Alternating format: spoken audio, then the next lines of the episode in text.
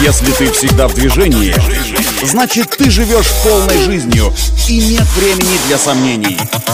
Лови свет!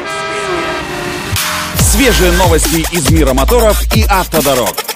Программа «Ксенон». Только вперед!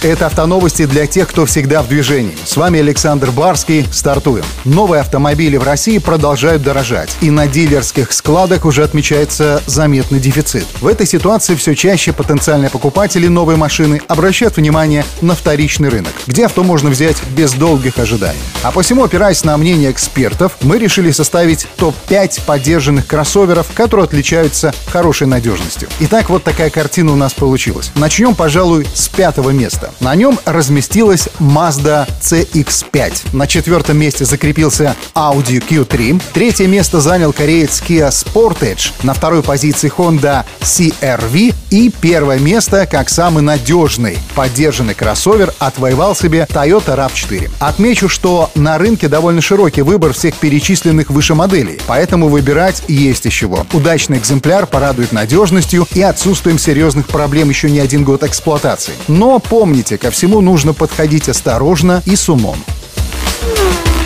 Компания Hyundai приостановит производство автомобилей на своем заводе в Санкт-Петербурге на период нерабочих дней с 30 октября по 7 ноября с сохранением заработной платы сотрудников. Напомню, что завод в Санкт-Петербурге выпускает 4 модели. Седан Hyundai Solaris, кроссовер Hyundai Creta и седан Kia Rio, а также кросс-хэтчбэк Kia Rio X. Производственная мощность площадки составляет более 200 тысяч автомобилей в год. Как сообщается, введенный из-за роста заболеваемости коронавирусом режим нерабочих дней продлится в России с 30 октября по 7 ноября. А в регионах самой сложной ситуацией с COVID-19 он уже стартовал 23 октября. Например, в Москве в это время будут закрыты все торговые объекты, за исключением продуктовых, аптек и тех магазинов, которые продают товары первой необходимости. Это все автоновости. Удачи на дорогах и берегите себя.